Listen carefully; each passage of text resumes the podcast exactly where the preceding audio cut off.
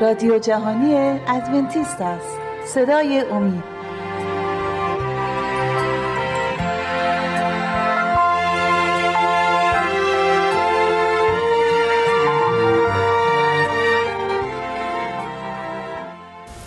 بینندگان و شنوندگان عزیز صدای امید، خوشحالم که با پنجاه و دومین برنامه از سری برنامه‌های مشایخ و انبیا در خدمت شما عزیزان هستیم.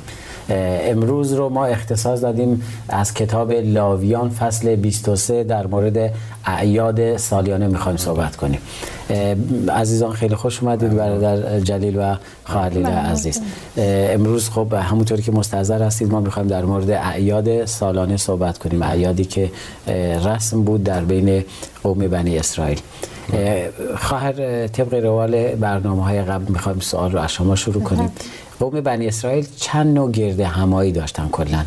بله، فقط برای ما بفرمایید چند نوع گرد همایی داشتن و اگر توضیحات ساده‌ای هم داشتید میتونید بفرمایید. بله چشم. قوم بنی اسرائیل سه تا گرد همایی سالانه داشتن بله. که در مکان مقدس، خیمه مقدس جمع میشدند و جهت پرستش خداوند تا مدت‌ها این گرد همایی ها در شیلوه بود بله. که بعد از اون به اورشلیم تبدیل شد، یعنی اورشلیم به مرکز پرستش از شیلوه به اورشلیم تغییر مکان داد بله. یعنی به اونجا بردن چون اونجا به حالت یک مرکز بله. تبدیل شده بود بله بله. بعد تمام قبایل در این گرد همایی ها شرکت می‌کردند و جشن‌هایی رو برگزار می‌کردند. تمام مردم سعی می‌کردند، یعنی بیشترین سعیشون رو می‌کردند که در این مراسم حضور پیدا کنن، با اینکه در اون زمان هنوز سرزمین هاشون در محاصره دشمنانشون بود، اما هر کس که توانایی راه رفتن داشت خودش رو به اورشلیم میرسوند تا در این مراسم و اعیاد بزرگ شرکت بکنه بله. و خداوند محافظت میکرد از سرزمین هاشون، از خانه هاشون که رها میکردن و به این اعیاد میرفتن، خداوند محافظشون بله. شما در مورد سه عید صحبت کردید. من خدمت بینندگان و شنوندگان عرض کردم که تو کتاب لاویان فصل بیست و سه میتونن این اعیاد رو اونجا پیدا کنن، اما من میخوام و تو خیلی از جای کتاب مقدس تکرار شده، من از کتاب خروج فصل بیست و سه آیات چهارده به بعد نوشته، سرتیترش نوشته سه عید سالانه، همون سه عیدی که شما فرمودید. از آیه چهارده میخونم، میگه سالی سه بار برای من عید نگاه دارید، همون اعیادی که شما فرمودید بله. آیه پانزده، عید فطیر را نگاه دارید همان گونه که شما را امر کردم، هفت روز نان بی خمیر مایه بخورید، این را در موعد مقرر در ماه ابیب انجام دهید، زیرا در آن ماه بود که از مصر بیرون آمدید، هیچ کس به حضور من دست خالی حاضر نشود. آیه شانزده میگه عید برداشت نوبر محصول، عید برداشت نوبر محصول، محصول خود را که در مزارع کاشته نگاه دارید، و بعد از اون عید جمع آوری را نیز در پایان سال هنگام جمع آوری محصول از مزارع نگاه دارید. اینجا سه عید رو داره بحث میکنه و شما بین صحبتاتون فرمودید که همه مردم می اومدن و در این اعیاد شرکت میکردن. مثال‌های زیادی هست، اما من دو تا مثال رو میخوام مثال بزنم. اونطوری که تو کتاب مقدس من داشتم نگاه میکردم این موضوعات رو، یکیش مریم و یوسف بود در لوقا فصل بیست فصل دو که میخونیم. اونجا میبینیم یوسف و مریم برای مراسم برای, هم برای این اعیاد سالیانه بود که به بیت لحم می اومدن و به اورشلیم اومدن، و یکی هم در مورد اول سموئیل که سموئیل برای این اعیاد همراه مادرش می اومدن. برادر شما اگر موضوعی داری جا مونده در این موضوع، بحثی جا مونده، ممنون میشم از شما بشنویم. بله، گفته شد در مورد اینکه همه مردم شرکت میکنن. زمانی که اورشلیم، خیمه مقدس به اورشلیم برده شد و اونجا شد مرکز پرستش خداوند. بله. مردم به خاطر برکاتی که دیده بودن از خداوند، خداوند بنی قوم بنی اسرائیل خداوند غیوری بود، خداوند مهربان و خداوندی بود که همه امکانات لازم رو برای قومش مهیا کرده بود. مردم هم برای شکرگزاری و به خاطر اینکه قدردانی خودشون رو به خداوند اعلام کنن در این اعیاد شرکت میکردن، چون میدونیم هر هر کدام از این اعیاد به یاد بوده کار مهمی که خداوند برای اونها انجام داده بود برگزار میشد و مردم هم از همه جا می حرکت میکردن به سمت اورشلیم از راههای دور، با اینکه میدونستند که تمام اون موقع هنوز تمام سرزمین کنعان در تصرف قوم بنی اسرائیل نبود. عده‌ای از فلسطینیان و قبایل دیگه‌ای که در مرزهای بیرون بودن منتظر بودن که به قوم بنی اسرائیل حمله کنند. با این حال مردم این خطرات رو به جون می‌خریدن و به خاطر اهمیت این اعیاد بود که با این امید و با این ایمان که خداوند در راه نگهدار اونا هست سفر خودشون آغاز میکردن و به اورشلیم میومدن. بله، و این بحث رو هم خداوند وعده داده تو خروج، وعده داده بود براشون تو خروج فصل سی و چهار از آیه چهل و دو من میخونم، میگه عید هفته ها را که همان عید نوبر محصول گندم باشد برگزار کن و همچنین عید جمع آوری را به هنگام تحویل سال. همه مردان قوم تو باید سالی سه بار در پیشگاه خداوندگار یهوه خدای اسرائیل حاضر شوند. قوم ها را از برابر تو اینکه اطمینان داشتن به اینکه خداوند به اونا محافظت، خداوند از اونا محافظت میکنه، این بود نه اینکه از خودشون باشه بلکه از خداوند بود که به اونا این وعده رو داده بود. قوم ها را از برابر تو خواهم راند و قلمرو تو را وسیع خواهم گردانی و هنگامی که سه مرتبه در سال میروی تا در پیشگاه یهوه خدایت حاضر شوی هیچ کس به سرزمین تو دست اندازی نخواهد کرد. و این وعده ای بود که خداوند داده. خیلی از جای کتاب مقدس در این مورد صحبت شده، حتی در مزامیر داوود نیز پیدا میشه. مزامیر داوود فصل سی و چهار آیه هفت کتاب مقدس میگه فرشته خداوند گرداگرد ترسندگان او اردو میزند و آنان را میرهاند.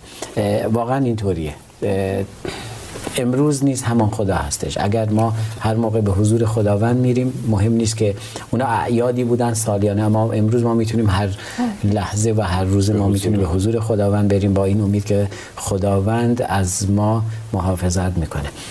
خواهر میخوایم بحث رو با هم دیگه ادامه بدیم. آیات زیاد هستن، اگه ما بخوایم بررسی کنیم که کتاب مقدس و پیرامون همین بحث خیلی آیات هست و به وقت زیادی ما نیاز داریم، اما میخوایم وارد اعیاد بشیم. اولین عید رو برای ما توضیح بدید، خیلی ممنون میشیم. در مورد اولین عید برای ما توضیح بدید. بله، اولین عید عید فسح هست یا جشن نان فطیر که در نخستین ماه یهودی که مصادف هست با پایان ماه مارچ و آغاز اپریل جشن گرفته میشد. زمانی بود که دیگه سرمای زمستان تموم شده بود و بهار شروع شده بود.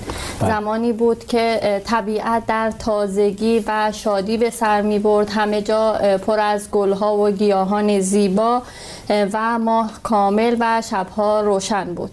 در این زمان زائران از سر تا سر سرزمین کنعان به سمت اورشلیم راهی می شدند تا این عید را جشن بگیرند و گروه هایی بودن، عده‌ای پیاده به سمت اورشلیم در سفر بودن، عده‌ای با کاروان ها بودن. بله. و در مسیرهایی به همدیگه ملحق می شدن، سرودخوانان مسیرشون رو ادامه می دادن. بله، و چه زیبا. اینجا سراینده غزل غزل ها در این مورد صحبت میکنه، میگه در فصل دو آیه یازده تا سیزده میگه زیراهان زمستان در گذشته، همونطوری که شما فرمودید، و موسم باران به سر آمده و رخت بربسته است، زمین گلشن گشته، زمان نغمه سرایی فرا رسیده و آواز فاخته در ولایت ما شنیده می شود. درخت انجیر نخستین میوه های خود را آورده و موها شکوفه داده، عطرفشان شده است. ای نازنینم، ای دل ربای من، برخیز و با من بیا. شاید عزیزان اگر من این آیات رو خوندم فکر میکنن واقعا شعره. بله، واقعا این از کتاب غزل غزل ها و کتابی شعری هستش که در کتاب مقدس موجود هستش. برادر ممنون میشیم از شما هم بشنویم.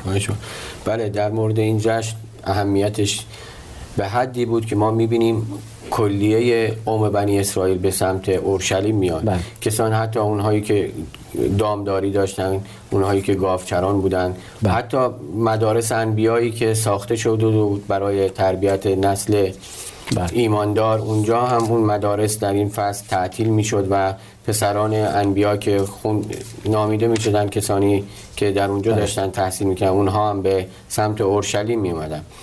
و حتی ما کسانی رو اینجا میبینیم که توانایی راه رفتن هم نداشتن و به وسیله کاروان‌ها و عرابه‌هایی که اونجا بوده سوار بر اونا میشدن و خودشون رو سعی میکردن با اون که مسافت طولانی بوده خودشون رو به اورشلیم برسونن. و زمانی که در راه بودن قطعا کفار رو میدیدن که از دور، یا قربانگاه های کفار رو میدیدن که بر بالای تپه ها اونها درست میکردن برای قربانی کردن به بت‌هاشون و قربانی دادن به بت‌هاشون.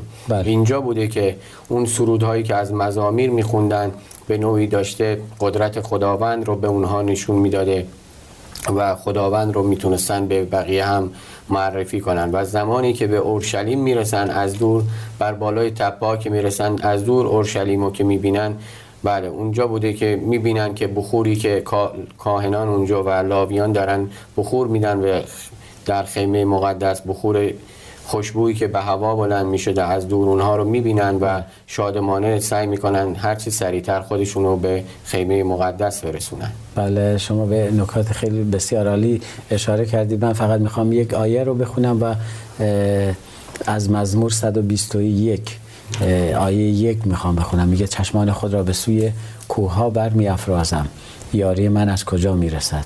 یاری من از سوی خداوند است که آسمان و زمین را آفرید. و با همین سرودها به این اعیاد میرفتن و سرودهای زیادی هست از غزل غزلها و داره این رو بیان میکنه که مردم موقعی که به این اعیاد میرفتن در چه حالی بودن و چطوری به اون اعیاد میرفتن.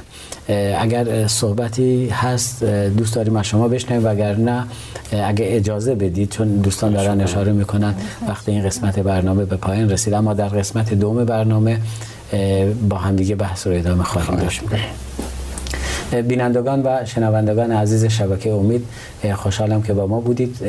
ازتون درخواست میکنم با ایمیلی که بر روی صفحات تلویزیون میبینید با ما در ارتباط باشید. نظرات، انتقادات و پیشنهادات خودتون رو برای ما بفرستید، چرا که نظرات شما و انتقادات شما میتونه ما رو کمک کنه که در آینده برنامه‌های بهتری رو برای شما عزیزان ارائه بدیم. تا شما استراحت کوتاهی میکنید ما نیز به همراه عزیزان در خدمت شما خواهیم بود.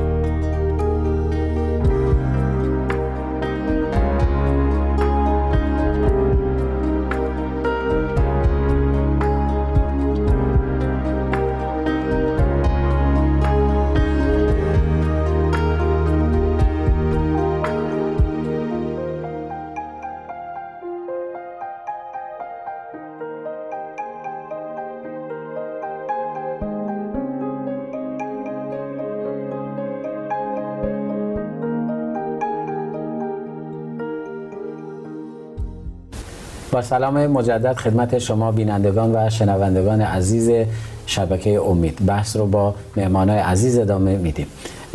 خواهر ما در قسمت اول در مورد اعیاد سالانه صحبت کردیم و شما فرمودید اولین عید سالانه که برای قوم بنی اسرائیل در نظر گرفته شده بود عید پسح بود. مردم با چه شور و اشتیاقی و چطوری به پیشواز این عید میرفتن؟ بله، مردمی که در اورشلیم زندگی میکردن درب خانه هاشون رو بر روی زائران باز کرده بودند، اتاقهای رایگان در اختیارشون قرار میدادن و خب تعداد زائران بسیار زیاد بود و اتاقها کم بودند. به این منظور چادرهایی رو هم در مسیر و بر روی تپه ها دایر کرده بودند، برپا کرده بودند برای استراحت زائران. بله. در چهاردهمین روز از نخستین ماه یهود که عید پسح جشن گرفته میشد، مراسم ویژه‌ای برگزار میشد در این مراسم صمیمی و شگفت‌انگیز طوری بود که اشاره به اسارتشون داشت و در موردش صحبت می‌کردن از زمانی که در مصر اسیر بودند و بعد رهایی پیدا کرده بودن. در اصل عید پسح اشاره میکرد به اینکه شما یک زمانی برده بودید و بله. من نجاتتون دادم. بله بله. اگه و... اجازه بدید میخوایم برادر جلیل هم برای ما توضیحاتی بدن. خواهش می‌کنم. همونطور که گفتین عید پسح بیانگر این بود، بیانگر آزادی بزرگ قوم بنی اسرائیل از بردگی مصر بود بل. که اونجا می‌اومدن و قربانی می‌کردن، چون اون زمان هم قبل از اینکه از مصر آزاد بشن باید روز آخر آخرین معجزه‌ای که خداوند اونجا انجام داد این بود که قربانی کردن و نخست‌زادگان مصری رو ما دیدیم که همه مردن به جز قوم بنی اسرائیل و اونها هم به خاطر همون یاد بود اون واقعه بزرگ این عید رو برگزار میکردن. ولی ما بعد از اینکه عیسی مسیح میاد بر روی زمین و میبینیم که عید پسح کم رنگ میشه، چون عیسی مسیح اون قربانی بزرگی بود که یعنی به خاطر گناهان ما با اومدن عیسی مسیح این عید بین ما کم رنگ میشه، بین ما مسیحی ها. ولی فکر میکنم هنوز یهودی ها اون عید رو بین خودشون باز هم دارن. بله، چون قربانی که در عید پسح انجام میدادن بیانگر این بود که ما منتظر هستیم کسی بیاد ما رو نجات بده، بله عظیمی بشه به خاطر گناهان ما و چون مسیح آمد و قربانی شد به خاطر گناهان ما دیگه این عید خود به خود کم رنگ میشه. در از همه قربانی ها به عیسی مسیح اشاره میکرد و خب یه طبیعی هم هستش، موقعی که خود قربانی عظیم اومده دیگه نیازی به این عید باقی نمیمونه. بله، ولی بعد از اون ما میبینیم که خداوند عیسی مسیح مراسم عشای ربانی را آورد بله. که اون هم بیانگر همین بود. اگر عید پسح بیانگر قربانی بود که در مصر شده بود برای آزادی یک قوم یعنی قوم بنی اسرائیل، ولی عشای ربانی ما را به یاد این میاره که عیسی مسیح اومد قربانی شد برای تمام دنیا. بله. اگر اون موقع فقط قوم مصر از بردگی نجات پیدا کردن، بعد از اینکه عیسی مسیح قربانی شد تمام دنیا از بردگی گناه و شیطان آزاد شدن. بله، و در کل ما مسیح امروز اعیاد رو ما یعنی عید خاصی نداریم، اما دو تا دو مراسم رو داریم که خداوند عیسی مسیح به عنوان یاد بود برای ما گذاشته. یکیش مراسم تعمید هستش، یکی هم عشای ربانی هستش. صحبتی مونده برادر میخوای صحبت کنید؟ بله، در طی این عید پسح هر روز مراسم ویژه‌ای برگزار میشد. ما میبینیم که روز دوم که روز دوم عید پسح بود اون روز هم از میوه‌های نوبرانه و دانه‌های خوراکی که به عنوان غله و خوراک استفاده می‌کردن، اون موقع جو بوده، یک بافه‌ای از جو رو می‌آوردن اونجا و کاهن اعظم اون رو گره می‌زد، در جلوی مذبح می‌ذاشت و اون رو برکت می‌داد و همینطور در اولین و آخرین روز این عید هم بازم مراسم خاصی همیشه برگزار می‌شد. بله ممنون. خواهر شما فرمودید سه عید داریم. عید اول عید پسح بود که توضیح دادن شما و برادر جلیل عزیز، اما دومین گرد همایی و دومین جشن چی بودن؟ شما مختصر برای ما توضیح بدید ممنون. بله، پنجاه روز بعد از اهدای میوه نوبرانه روز پنتیکاست بود که به عید جشن خرمن و هفته ها هم خوانده میشه و شناخته شده.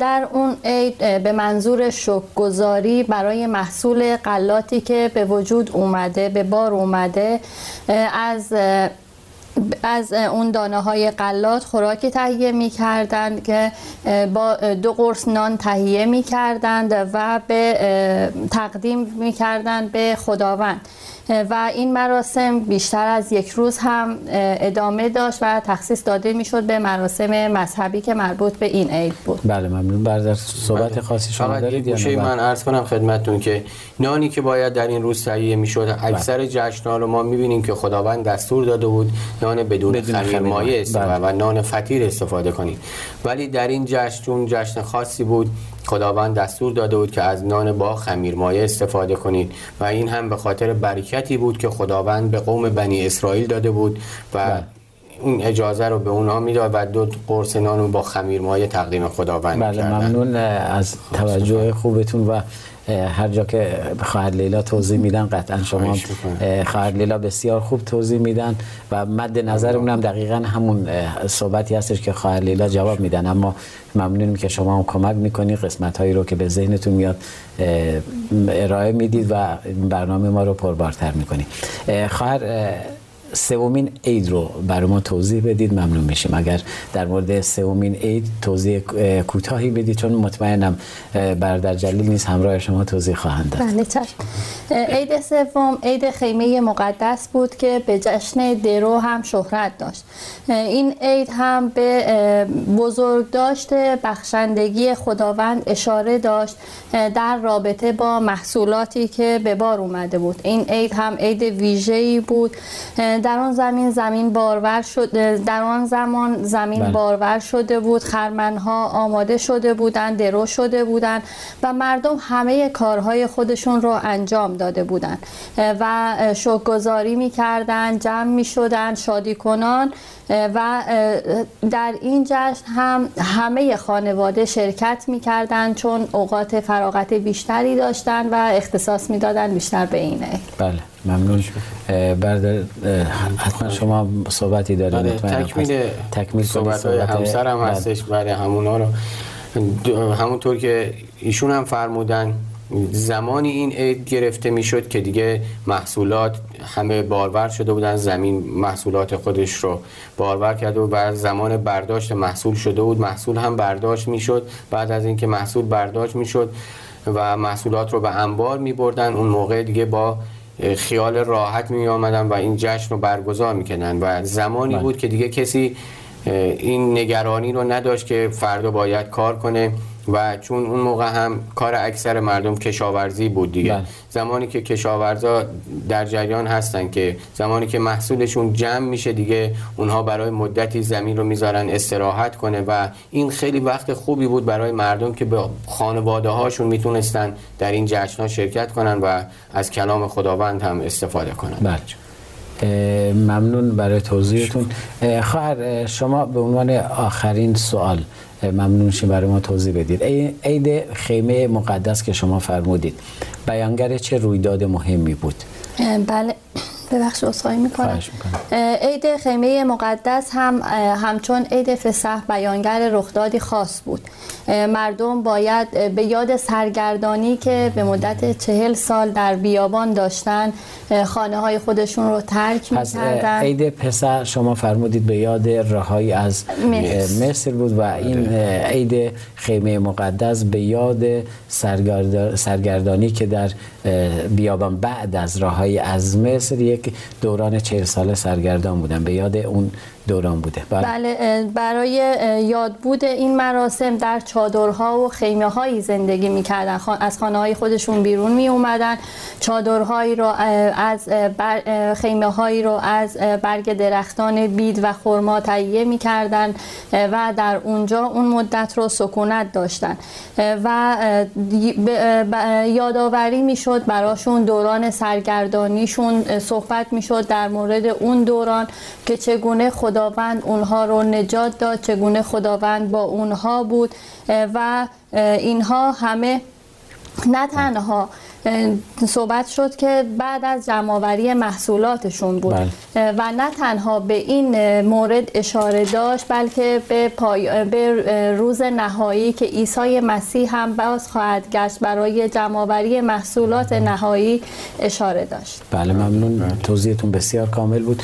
برادر شما مگه توضیح دارید بفرمایید، وگرنه من میخوام آدرس رو بدم این قسمتی که خواهر فرمودن عید آلاچیق‌ها در لاویان فصل بیست و سه آیات چهل تا چهل و سه در این مورد صحبت کرده و ممنون میشم از شما. بله در مورد این جشن نکته‌ای که قابل اهمیت است اینجا ما بدونیم که این جشن‌ها حدوداً بعضی مواقع یک ماه طول می‌کشید بعضی از جشن‌هاشون و مسافتی هم که مردم باید از راه‌های دور می‌مدن خیلی طولانی بود راه‌ها. اونها هم بعضی مواقع می‌بینید که با امکاناتی که اون موقع زمان نبوده، باید با عرابه و بله. گاری حرکت میکردن، یک ماه یا بیشتر طول میکشیده تا خودشون رو به این جشن‌ها برسونن و این نشون میده که اونها برای پرستش خداوند اهمیت بله. خاص و ویژه قائل بودن که این همه زحمت و سختی رو به خودشون میخریدن، به جان میخریدن و این راه رو طی میکردن با اینکه میدونستن خطراتی شاید در راه برای اونها پیش بیاد. بله قطعاً بوده، ولی اونها باز هم به خاطر اهمیت این جشن‌ها در اونها شرکت میکردن و به نظر من امروزه که ما با این همه راحتی داریم، با این همه امکاناتی که داریم، حتی حاضر نیستیم چند قدم رو خودمون رو زحمت بدیم به کلیسا بریم برای اینکه خداوند رو ستایش کنیم، برای اینکه با برادران خودمون بشینیم در مورد احکام خداوند صحبت کنیم و به نظر من این وظیفه خاصی هست که بر دوش همه ما هست که با اینکه این همه خداوند به ما محبت داره، این همه امکانات، این همه راحتی داریم، ولی باز هم کوتاهی میکنیم از اون وظیفه‌ای که خداوند در برای ما گذاشته که به اون هم باید حتما اهمیت بدیم و در جهت حفظ اون کوشا باشیم. آمین. ممنون در ممنون از اینکه حضور داشتید در استودیو. بینندگان و شنوندگان عزیز، باز به پایان یکی دیگر از سری برنامه‌های مشایخ و انبیا در کتاب مقدس رسیدیم. تا برنامه دیگر و روزی دیگر که مهمان خانه‌های شما خواهیم بود، همگی شما را به خداوند منان می سپارم. در خداوند پیروز باشید.